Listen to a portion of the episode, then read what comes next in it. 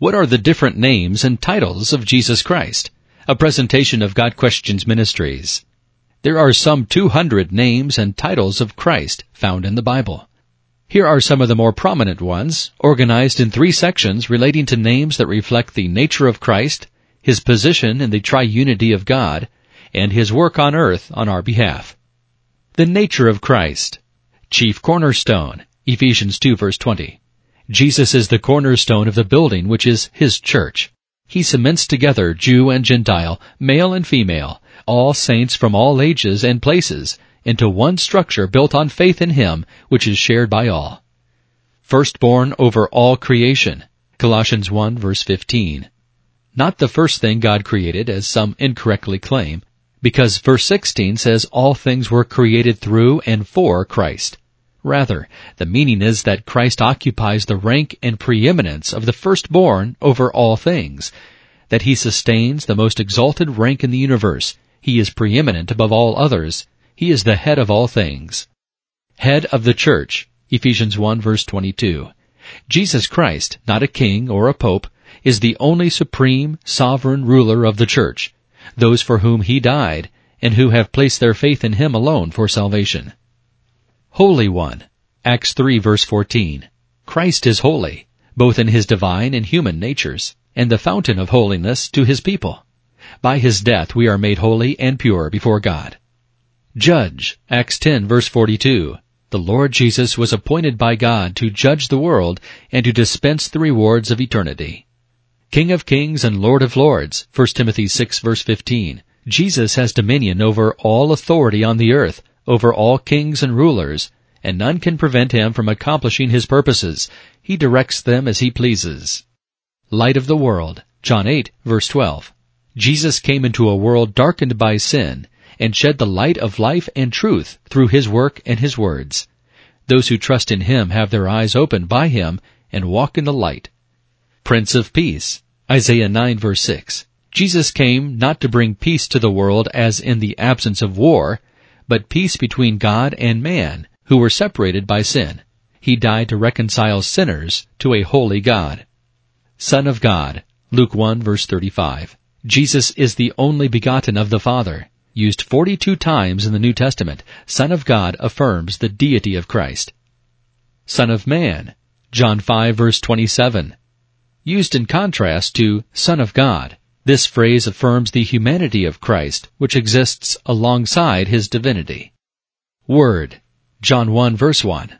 The Word is the second person of the triune God, who said it and it was done, who spoke all things out of nothing in the first creation, who was in the beginning with God the Father, and was God, and by whom all things were created. Word of God. Revelation 19 verses 12 and 13. This is the name given to Christ that is unknown to all but himself. It denotes the mystery of his divine person. Word of life. 1 John 1 verse 1. Jesus not only spoke words that lead to eternal life, but according to this verse, he is the very words of life, referring to the eternal life of joy and fulfillment which he provides. His position in the Trinity. Alpha and Omega. Revelation 1 verse 8. Jesus declared himself to be the beginning and end of all things, a reference to no one but the true God. This statement of eternality could apply only to God. Emmanuel, Isaiah 9 verse 6. Literally, God with us. Both Isaiah and Matthew affirm that the Christ who would be born would be God himself who came to earth in the form of a man to live among his people. I am. John 8 verse 58. When Jesus ascribed to himself this title, the Jews tried to stone him for blasphemy. They understood that he was declaring himself to be the eternal God, the unchanging Jehovah of the Old Testament. Lord of all, Acts 10 verse 36. Jesus is the sovereign ruler over the whole world and all things in it, of all the nations of the world, and particularly of the people of God's choosing, Gentiles as well as Jews. True God, 1 John 5 verse 20. This is a direct assertion that Jesus, being the true God, is not only divine, but is the divine. Since the Bible teaches there is only one God, this can only be describing his nature as part of the triune God. His work on earth, author and perfecter of our faith, Hebrews 12 verse 2. Salvation is accomplished through the faith that is the gift of God, Ephesians 2 verses 8 and 9. And Jesus is the founder of our faith and the finisher of it as well. From first to last, He is the source and sustainer of the faith that saves us. Bread of life, John 6 verse 35.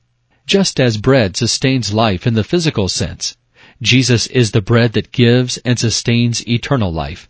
God provided manna in the wilderness to feed His people, and He provided Jesus to give us eternal life through His body, broken for us. Bridegroom, Matthew 9 verse 15. The picture of Christ as the bridegroom and the church as His bride reveals the special relationship that we have with Him. We are bound to each other in a covenant of grace that cannot be broken. Deliverer, Romans 11 verse 26. Just as the Israelites needed God to deliver them from bondage to Egypt, so Christ is our deliverer from the bondage of sin. Good Shepherd, John 10 verses 11 and 14. In Bible times, a good shepherd was willing to risk his own life to protect his sheep from predators. Jesus laid down his life for his sheep, and he cares for and nurtures and feeds us. High Priest, Hebrews 2 verse 17. The Jewish high priest entered the temple once a year to make atonement for the sins of the people. The Lord Jesus performed that function for his people once for all at the cross. Lamb of God, John 1 verse 29. God's law called for the sacrifice of a spotless, unblemished lamb as an atonement for sin. Jesus became that lamb, led meekly to the slaughter, showing his patience in his sufferings and his readiness to die for his own. Mediator, 1 Timothy 2 verse 5. A mediator is one who goes between two parties to reconcile them. Christ is the one and only mediator who reconciles men and God. Praying to Mary or the saints is idolatry because it bypasses this most important role of Christ and ascribes the role of mediator to another. Rock. 1 Corinthians 10 verse 4. As life-giving water flowed from the rock Moses struck in the wilderness, Jesus is the rock from which flows the living waters of eternal life. He is the rock upon whom we build our spiritual houses so that no storm can shake them. Resurrection and life. John 11 verse 25. Embodied within Jesus is the means to resurrect sinners to eternal life, just as he was resurrected from the grave. Our sin is buried with him, and we are resurrected to walk in newness of life. Savior. Matthew 1 verse 21. He saves his people by dying to redeem them, by giving the Holy Spirit to renew them by His power, by enabling them to overcome their spiritual enemies, by sustaining them in trials and in death, and by raising them up at the last day. True vine, John 15 verse 1. The true vine supplies all that the branches, the believers, need to produce the fruit of the Spirit, the living water of salvation, and nourishment from the Word. Way, truth, and life, John 14 verse 6. Jesus is the only path to God, the only truth in a world of lies, and the only source of eternal life. He embodies all three in both a temporal and an eternal sense. This has been a presentation of Got Questions Ministries, www.gotquestions.org.